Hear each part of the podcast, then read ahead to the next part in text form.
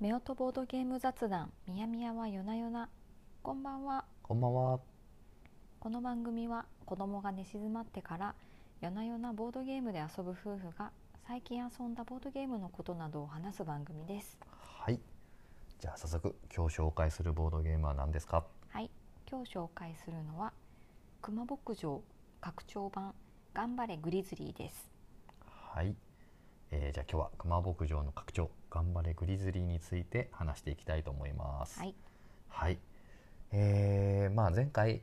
熊牧場の基本の方を紹介したんですけども、うんえーそれの基本がね2017年発売。でこれその2年後の2019年に発売した拡張です。うんで、えー前回も話したんですけど熊牧場自体がもう完成されたパズルゲームで、うんもう正直自分の中ではもう殿堂入りしてるパズルゲームなんですよこれおー殿堂入り基本がね。うんうんうんでまあそれの拡張って言ったらまあもう外せるわけがないというかね、うんあーまあ気にはなってしまうということで、実際遊んでも見たし、はい、ぜひ紹介したいなというふうに思いました。はいで結構拡張ってなんていうのかな基本がもう完成してるからうん付け加えるの脱足だよとかね、おうーんあのーまあ、拡張までいらないかなみたいな最初から入れといてくれよとか、まあ、結構うんうん拡張っていろんな評価が分かれるのあよ、ーそんなもんなんだそんなもんよ。うんへで結論から言うとこの拡張が必須なのかどうかって言ったら、ーうんえーあった方がいいと思う。うんというのもやっぱ熊牧場が好きな人は多分これでも遊んでみたくなると思うしそっかやっぱパズル好きな人は基本パズルがちょっと複雑になるので、うんえー歯応えがある人パズルを求める人は絶対これをやった方がいい。うんうんしあと拡張ってもの自体がやっぱりこう一回品切れになるとなかなか再販されなかったりするのよあ拡張はね、もともとうの、ん、なんていうの基本基本版は出回ってるけど、拡張はレアそうなんだ拡張まで一緒に再販してくれるっていうことうがん可能性がどこまであるのかわからないから、あーそ特にすごく売れ筋とかだと再販すぐしてくれるんだけど、わからん熊牧場どこまで人気あるかわかんないけどう、うんんマイナーなゲームになるほど拡張がもう一回再販されるっていう可能性は低い。へえで今さらに言うとこのコロナ禍で、うんこうその輸送状況がすごく不安定だから、うんなおさらねこれを再販するよって言っても次がいつになるかもわかんないしそっか値段が同じで出るかも全然わかんないし。確かにプレミアついたりとかいろんな理由があったりするのそかうなんせ熊牧場に関してはゲットしといた方がいい面白いからねこの拡張が、うんううんんなので、まあ、長くなりましたがはいそんな魅力的な拡張のことについて、今日は話していきたいなと思ってます、はいはいじゃあゲーム概要お願いしますはい、この拡張セットには2つのモジュールグリズリーとモノレールが入っており基本ゲームに別々でも両方一緒でも加えることができますさらにこの拡張セットには追加のトイレタイルと新たな契約タイルが6種類入っており基本ゲームの内容物に加えることができます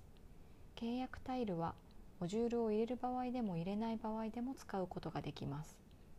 まずは各モジュールを別々に試してそれから組み合わせたり契約タイルを加えたりすると良いでしょはい、ありがとうございますうはいということでおさらいするとこの拡張には、え2つのモジュールはい、グリズリーモジュールとモノレールモジュールっていうのが入っているのと、うんあとは基本にも入っていた契約タイル、うん、つまりあの条件達成したらうんうん勝利点配慮でタイルがあー追加される、うんまあ、大きく分けるとこの3つが要素としてありますと。はい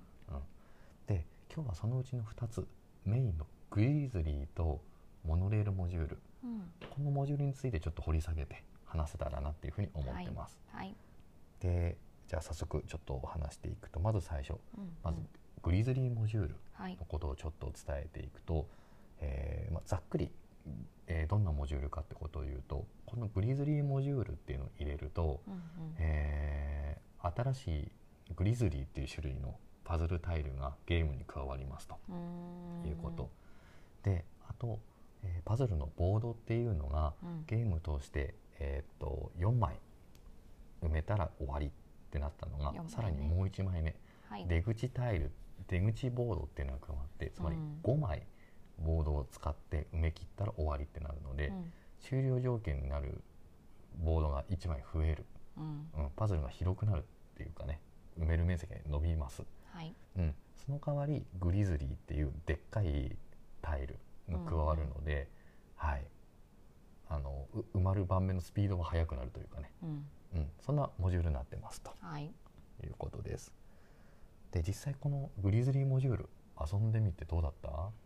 これはうねん、ああった方が面白かったね本当うんグリズリーもタイルはものすごい大きいというか埋められる面積が広いので一気にこのボードも埋められるし点数も高いのでめちゃくちゃお得なんですけどなんせ形が複雑なのとタイルを2枚と交換しなきゃいけないので簡単に手に入るものではないっていう難しさはあるけどやっぱりこれがうまくはまった時にすごい嬉しいし結構相手よりも有利にゲームが進められるのですごい面白い拡張でした。そうねうん、このうまく使えると強いっていう、まさにそういう要素になってて、うんというのもこのグリズリータイルっていうのはすごくでっかくて、あのー使うマス数が、うんでさらに全部形が違そうう、そう、うんしかも変な形してんのねねうんだからもうものによってはこうタイルとボードとボードまたがないとそうもう実際これ置けないだろうみたいなもんとか、うんうんそれを置いたらもうボードがほぼ埋まっちゃう変な形にみたいうんなのが多いよね。そうやねそうその代わり勝利点がマックス10点とかあって、うん基本にあるタイルの一番高い点数で6点とかだったから、うんうんうん7点ぐらい7点かかうなんだったから、まあ、強いのようなんんせ。うんでしかも今なっちゃんが言ったようにこのタイルって、えーっとボードの何かを塞いだらもらえるものじゃなくて、うん実は、えーっとボードからもらえるあの弱いタイルやね、うんはいまあ、要は弱いタイル2枚、うんえーゲームから取り除くと交換で1枚グリズリータイルっていうでっかいタイルがもらえるそうってそいううふうになってる、うんだから割と中盤くらいにならないとうんこれは手に入らないんだよね。そうだね、うんまあ、ある程度こう盤面が余裕が出てきたりとか、その手元から捨てても痛くない勝利点の弱いタイルばっかりになった時にこそ進化を発揮するというか、んうんそんなタイルになってる。うんそうね。うんでこれの何がいいかって言ったら、うんやっぱり今も言ったように後半ってどちらかというともう勝利点の高いタイルって早い者勝ちでどんどん取られていくから、もう残った2点しかないタイルとか、緑地タイルって本当に点数にならないタイルとか、そういうのがどんどんあぶれてくんだけど、それを一発逆転捨てて一気に10点入るタイルに交換して、ど、うんしかも実質、えっと、2枚のタイルを普通に置こうと思ったら2手番使うんだけども、うんそれを要は1手番に圧縮してかつうん勝利点も引き上げるっていう、実はものすごい強力な変換なのよこれ。うん確かにそそううね。そうそうそう、っていうことで言うとすごくテクニカルにうん。と点を上げたりとかうんうん、するなんていうかなチャンスが生まれるというか、うんううんんそうね。圧縮ね。めちゃくちゃ早足か駆け足でうんうんいけちゃうよね。そうそう、うんうまくできればう、んあーでさらに言うとそのこのグリズリータイル取るためにって言ったら、うんあの緑地タイル取るためのね緑のなんかこうワゴンみたいなうんうん書かれたタイルを潰したりとそれはもらえるタイルとか、うんあとはあのなんていうのかな旧車タイルっていうのか、うんうん、その勝利率の高いタイル、うんまあ、その組み合わせそれを1枚ずつ組み合わせると、えーグリズリータイルがもらえるっていうふうになっているんだけども、言い換えればその特に旧車タイルうんっていう、えータイルってうんどんどんなくなっていくのよで結構枚数も少なくて、ううんうんんうんこの白いそうトラクターみたいなやつだよね。車のタイルうんうん車のあーそうまあ要するにすごい早い者勝ちでどんどんなくなっていくうんタイルを使わなきゃいけないから、うんえーのんびりしてるとそれがなくなっちゃう、ううんんだからグリズリータイルを使う手段がなくなっちゃったりするから,、うんだから早くなんていうのかなタイルを集めなきゃっていうふうにちょっとこうプレッシャーをかけられるというかね、うんうんゲームにね、そうね、ううんん、一回なっちゃんも最後の方とかあの緑地タイル取るタイルいっぱいあるあって、うんほらあの強者タイルがもう1枚もなくてう、んうん結局もうグリズリータイルも取れなくて、取れなかったねもう緑地タイルで埋めていくしかないみたいな風になってた じゃなっん。てたそうもう1マス2マスしか埋められないし点数も全く入らないのでもうなんか徒歩でゆっくり歩いてるような感 じうんそうはいだからそう楽しかっそこの強者タイルを手に入れるレースに遅れちゃうたと、うんうん本当に何もできなくなっちゃうからそうなんだよねうんそういう意味でのこうなんていうのかな絡み合いをうん少しこう後押ししてるなっていう気はしました。そうだねうんはうんいまあ、なんせそんな感じで、えっとテクニカルなんだけどうまくやると、はいえー一発逆転になるっていうそういう要素がグリズリータイルだなっていうふうに思いましうんうんうんた。ははいでもう一個うんもうい、えーメインになるモジュールがあって、はいそれがモノレールモジュールっモノてレいうールもの。うんはい、でこれ何かって言ったうら、んえーさっき言った緑地タイルっていう点数にならない弱いタイルがあるんだけどうも、んそれを盤面に置いた時に、うんモノレールっていう立体のコンポーネントをポンとその上に置くことができるとう。んうんうん、でそれを置くと今度はその決まった法則があって、うんそこから2マス3マスか3マス離れたところに緑地タイルを置いたら、うんうん今度はそこにモノレールを置くことができる。うんでモノレールとモノレールっていう柱が2本立ったら、うんその間にケーブルをカチャンとは間にはめれて、うんうんそしたらこうケーブルがつながってケーブルカーが、うんえー盤面にできると、うんでそのケーブルに点数が載ってて、うんうん最初10点とかからスタートしてどんどんどんどん後になるほど点数は下がっていくんだけども、なぜその法則に従ってケーブルを伸ばせば伸ばすほど、うんそれで使用利点がどんどん入っていくとうんいう、そんなような、えーっとモジュールになってますと。うんうんはい、このモジュールは遊んだね、そうだねうん、何回もやったねこれも、うんうんこのモノネイルモジュールはどう遊んでみて、そうだね、あのー面白い要素だとはのとはめっちゃ噛んじゃっうんて面白いとは思ううんグリズリータイルと全然またタイプが違う拡張なの、で、あのーなんだろうね両方とも楽しめるんだけど私ことごとくうまくいってないのでちょっと難しい個人的には難しいかなって思ってます。うんそうね、うんそう正直グリズリーよりうんこっちの方がうんパズルの難しさをぐっと引き上げてるよそね、うなんだよ難しい結構制限もあるからねそうこのモノレールル置こうとすると、うんかなり盤面に制限がっちりかかるから、そうなんだよあーあのグリズリーって正直使っても使わなくても、うんゲームが進んでいくっていう感じなんだけど、モノレールは意識しして作っていかないと、うん本当にすぐモノレールが積んでしまうというかそうだねあー置けるのも緑地タイルの上になんていうのコンポーネント、うんその置くっていう決まりがあるからねケーブルカーの柱を立てれるんだけそどうね。そうってことは緑地タイルを結構意識して取っておかなきゃいけないから点数はそこ入らないし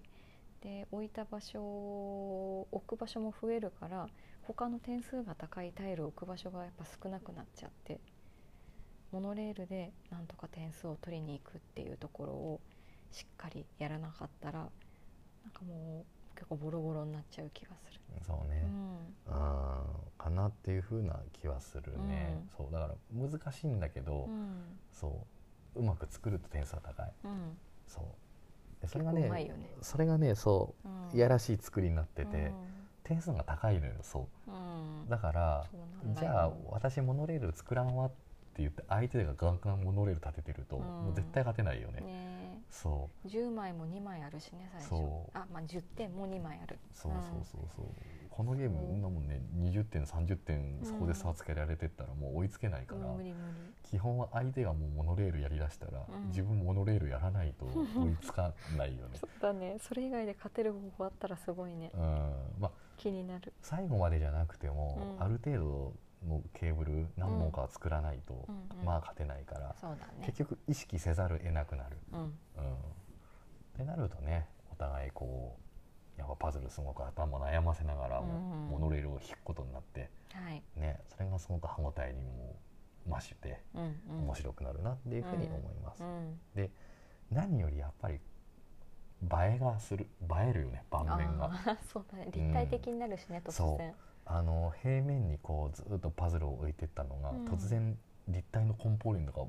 自分の盤面に並んでいく、うんでそれがつながってったりするから、うんすごく見てて映える、うんうんううんんうんし楽しいよねそうだね見た目にはね、うんでもさ全然話違うかもだけど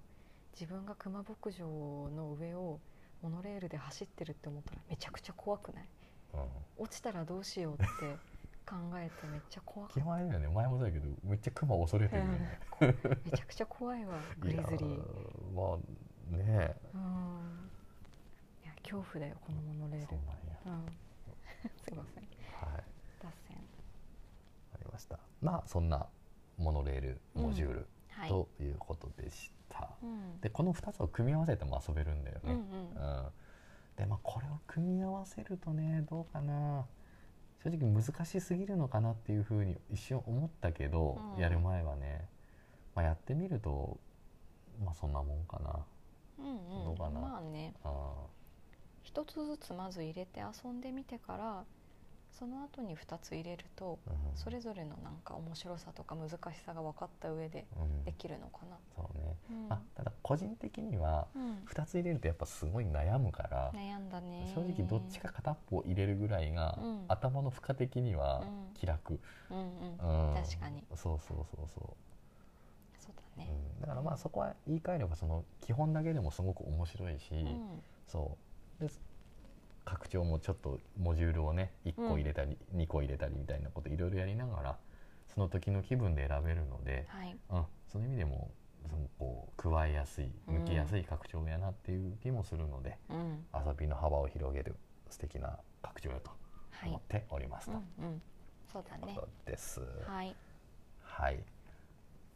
でまあこの契約タイルもいろいろ追加されるんだけども、うんこれもすごくいい味出しててう、んうんでその魅力についてはまたね追っていつかうん話せたらなっていうふうに思います。はいはい、ぜひはい、うんじゃあ、えー感想はこの辺にしてですね、はい夜な夜などの発表いきましょうかね。はい、えーこの番組では夜な夜な遊びたい遊び態度通称夜な夜などを5段階で発表しています数字が高いほど大好きなゲームです夜な夜などはどうでしたかえー自分の夜な夜などはですね5で5はいすごい5ですあねの。満点ですか満点です、うんはいでも前回も言ったんだけども、うんもう基本でもう4.5ぐらいあるうの、んもう面白いのとてもう、んうんでさらにそこにねこう気分によって入れ替えれるうんうんなんていうのかなモジュールが加わったことでう、んもっと遊びの幅も広がったし、うんうん楽しみ方が増えたので、うんもう隙がないうんおー隙がない隙がない、ううんん私もうパズルゲームの今、ナンバーワン一番好きなの何ですかって聞かれたうんら、もう自分は熊牧場ってすげえ1位1う位、ーんはい、です、そうなんだはい、おーじゃあなっちゃんど私はねうんまあ4.5かなう、はいはいうん基本も4.5やったねそうだねうんうん面白いこれは今みやみやが言ったけどパズルゲームの中でもかなり面白い 面白い なんなんちゅうかな初心者の人でももうちょっとレベルアップして遊びたい人でも自分でやっぱ組み合わせて遊べるっていうのがいいよね。そうだね、うん、で私パズルゲームめっちゃ好きなんですけど基本的にあまり難しいことはできないのでそういう人でも初心に帰ってあのモジュール外してまた基本版で遊ぼうって思っても全然物足りなさは個人的には感じないかな、うん、いろんな角度から遊べると思います。はいうん、まあなんせ難易度とかはい、あのその辺もじ調整自由自在のうん、もう本当にいいファミリーパズルゲームだと思うあーファのミで、リーパズルゲーム、ねはい、もうぜひ一家に一つうん特に拡張なんかは本当に一回なくなったらいつ今度日本語版出るかわからんので うんで出ないかもしれないから、うんううんん、押すね気になる方はもう押さえといてください。うん、はい、ということで熊牧場頑張れグリズリー拡張はいの、えーグリズリーモジュールとモノレールモジュールの紹介でした。はい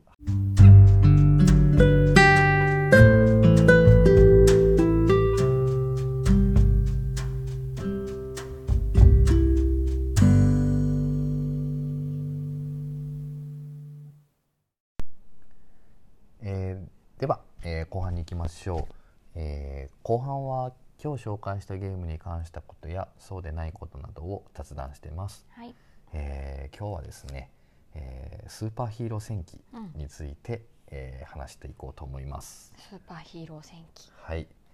えースーパーヒーロー戦記っていうのはですね今まさに、えー劇場でもう公開がやわら終わるか終わらんかぐらいのうんうんやってる映画の話です、うんはい、で今年が「仮面ライダー」50周年と「うんスーパー戦隊45周年」っていうことで、まあ、それを祝してというかねその2つがコラボして1つの映画を作ってるっていう、はまあ、そんな映画になってます。ううんん豪華だねちなみにそのセイバーもあセイバーというか仮面ライダーもスーパーセンターも戦隊も原作者は石ノ森章太郎うんで同じ人なんだけども、まあまあそういう話ですと。うんうん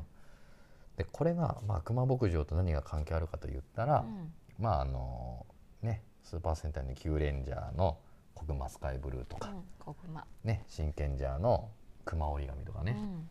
あのまあ熊はいろいろゆかりのあうる、んえー生き物だということでうん話していきたいなというふうに思っております。うんうんはい、で途中ネタバレも含んでいくかもしれないです。うんでここからネタバレだよっていうのは言うので、うんどうしても聞きたくないっていう人はもうそこで切っていただけた明日見るかららはいと思います。ははいい、で概要を言います、ううんんどんな映画やったかってこと、うんうんでこれまあ自分と娘と2人で見とるのう、でんうんなっちゃんは見てないんだよ見ね。てないねで多分感想とかもまともに言ってないと思うから、んんそこも含めて、うん、少しこう伝えるわ。はいはい、でストーリーとしては、うんえーあるアスモデウスっていう悪いやつがいて、うんうんそいつがあのある禁書って呼ばれる触れてはいけない本うを、んなんていうのかな触れるっていうところから話がスタートするう、んで禁書うねん、でその禁書っていうのは何かって言ったら、うん実はその歴代の仮面ライダーとか歴代のスーパー戦隊のそれぞれのストーリー例えば「ゴレンジャー」のストーリーとか「仮面ライダーブラック」のストーリーとかそんなんがずらっと並んでるものに触れてそれをこうめちゃくちゃにするっていうところからスタートする。うんうんでそれをするとどうなるかって言ったうらん、うんもういろんなスーパー戦隊とか仮面ライダーの話がごちゃごちゃになるのよ。うん、でそしたら、うん、なんかこう最勇気の世界にうんスーパー戦隊と、あの仮面ライダーのごちゃ混ぜでおー孫悟空になってたりとかみたいな話になんかうんカチャカチャになってたりとかしてうんうんうんうん歪んじゃうのね歪んじゃってんのうよん世界が。ううん、で敵味方になったりとかしてわーってやってたりとかして。うんでそこにそのアスモデウスの手下たちも来てなんかこうごちゃごちゃになってってうん争ってたりとかするうんみたいなそんな世界になってるうんの、うんでそこになんか知らんけど不思議な福あの福君おるやん鈴木福う君、んうん鈴木福君がずっとなんか絵描きなが らなんかこれじゃないんだよなって言いながらずっと絵描いてる福君がいて、そいつが何だか誰かっていうのはそれうん分かんないよ、うんうんうんでも行く先行く先に福君 がいるでで何こいつって話になるんだけど、大きくなった福君ねそうんうん、で最終的にはそのヒーローとかスーパー世代でみんなが一つの世界に集まっていって、でそのアスモデウスと対峙して戦うっていうところまで行くんだけどうんも、うん実はそこで、えーまあそのふ鈴木福君うんがその場に来てうん衝突してじゃあここからどうなるのかっていう話うんここまではもうあのん紹介されてる話やあーパンフレットとかそそういうものへーでというかチラシでね福君は一体何者なのか何者なのか、うんでこのアスモデウスを倒すことができるのか、うんみたいなところそんな話なの、おーでこっからネタバレの話していくね、うん後半の話いくわ、うんはい、で聞きたくない人切ってくださいと、鈴木福君は実は石ノ森章太郎の高校時代ちょうどこれから漫画家として大成していく前の石ノ森章太郎それ作者や原作者やって、うんで原作者がまだ自分の中のヒーロー像っていうのは確立してない時にそういうごちゃごちゃなヒーローの姿たちを見てなんかすごく困惑していくのよ、ーはいはういんはい、しかもその敵と味方に分かれて戦い続けて傷つ傷ついていくヒーローとか、うん、争ったりする、る姿を見てうんうんえっとなんていうのかなこんな争いを僕は描きたくないみたいな話で、うんうんうんそのヒーローの絵とかを全部破いてっちゃうの、うーんそしたらでその場にいたヒーローたちがみんな消えていっちゃっうてん、うんうん世の中からヒーローとかスーパーセナ消えちゃうの仮面ライダーとか、おーそうなんだ、うん、でふってこう現実世界に行って、うん鈴木福君がもうちょうど漫画家になるかならんかみたいなとこにも、現実世界に突然行って。うんうんうん、でああもうなんていうかな自分の描く絵っていうのは、うんなんかこうハッピーな絵じゃなくてなんかちょっとこう悪いうんタッチの絵ヒーローの絵にしかならないんだと、うんうんだからこんなヒーローじゃ受け入れられないだろうみたいなことを悩んでたりとか、うんうんえー他にも、えーなんかこう自分の描いたヒーローがうんキャラクターって大事な子供みたいなもんやから、うんそれは傷つくような話を書きたくないとか、うんうんであとは形はどうあれ、えー、と戦争とか喧嘩っていうのは世の中で良くないことだから、それをを書いて、えー、と何を伝えたいのかみたいなそんなことをし良くないことじゃないかということで、そのヒーローものを書くってことに対してすごくこう挫折しようとするのよ。うんそうなんだうんでそこに今のこう現仮面ライダーセイバーっていう今うんテレビでやってる主人公が来て、いや俺は君のヒーローが見たいんだっていう話をしてえ立ち直るみたいなねえそこで出てくるんだねそうそうそうトーマそうそうそうそうで結局そのトーマっていうかねそのセイバーの主人公っていうのも実はも物書きというかね、うんうんストーリーを書く人やかうら、んでさらに言うと石ノ森章太郎が亡くなってからうん書かれてる仮面ライダーなのよあそうなんだセイバーってへえそうだからそのセイバーから石ノ森章太郎に対して、うんうん、こうやってあんあなたが亡くなった後もうん自分で歩いていける、そうい、う、えー、と人とかね生き様を書いてくれたのはあなただと。うんうんうんでヒーローっていうものを書くっていうことは、うんえっとまあ、時にはこう道を外したりとかうん迷ったりしながらもでも自分の思いのためにうんこう戦い続ける、んそういう人のヒューマンドラマをあなたなら書けるみたいなような話をして、自分もそういう人を書きたいしみたいな感じでこう立ち直っていくと、うんそそんな話なのよ。うん、なんでそこで書き上げるじゃあそうかって言って書き上げた絵が初代「仮面ライダー」とうん初代「ゴレンジャー」ゴレンジャーを書い,、うん書いて、うん、でまた消えてったヒーローたちがまた復活してうん最後はもうアスモデウスと戦うっていう話ほなのねう熱いね熱い、う、うんんでそうそうそうそうで結局そのなんかねそのヒーローって何かみたいな話とかね、そういうのもすごく織り込みながらう、んうんうんあのー展開していくし、うんもう歴代のヒーローたちがもうみんな出てきて戦ったりとかね、うんうんそれから、まあ、うちの子もねあのなんとかレッドだなんとかレッドだってすごく喜んでるし、うんうんう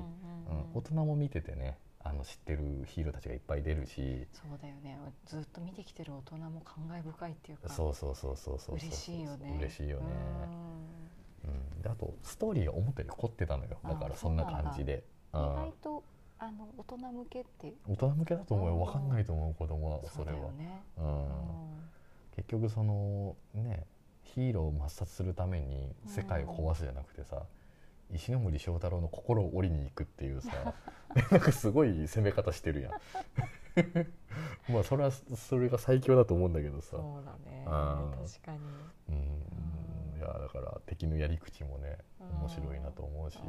なるほど多分石ノ森章太郎が出てくるうん映画ってあんまないじゃんうんうんうんううんんな新鮮でした。えーそうなんだ、うんいやーこれは毎年こういうのは作ってるわけじゃないもんねまあ、毎年多分映画自体はやってるんだけども、うんこれ合作っていうのは珍しいのかもしれうんんそっね。かうんそうね仮面ライダーとスーパー戦隊の一緒のやつはあるけどねちょこちょこあるよね。ううんまあ、それのまあ今の何十周年コラボみたいな感じでは、うん、気合は入ってたんじゃないかね。あーかへーであとあれやわうちの子が喜ぶポイントとしては、あのキラメイブルうんうんうんーの、えー役者さんと、うんあとは真剣グリーンうんの千秋やねうんが侍になって戦うみたいなシーンがあおってー熱いねそうそうだからそういうのはうちの子はすごく喜んで た3歳でもそこは楽しめるそうそうそうそううん本当の昔の当時の役者がねうん出てくるところとかもねうん見どころじゃないかなっていうふうには思いますお、ーはいそっかうんなんか自分が好きだったヒーローとかがちょこっと映るだけでうん、湧くねそうだねで俺全然詳しくないライダーの方全然詳しくないけど、仮面ライダージオウっつうのがいるらしうんくジてオウ時の王みたいなやつそんな風に書くんだうんジオウって、そいつむちゃくちゃ強かったわそうなんだあへーー多分原作でも強いんやろうなっていうふんわり聞いたことあるけどねジオあウージオ名名前聞いたことあるよねねえうんうんあいつだけなんかすごい時止めてるのがすごい 攻撃したからさ時止めるんだうんねなんかねそういうのもちょっと気になっちゃうような、はい、内容でした、へーうわあこれはまだ見てない人は見てほしいねぜひまた劇場なりね、うんう DVD んなったらぜひ見てください、はいはいまあどっかなうんはい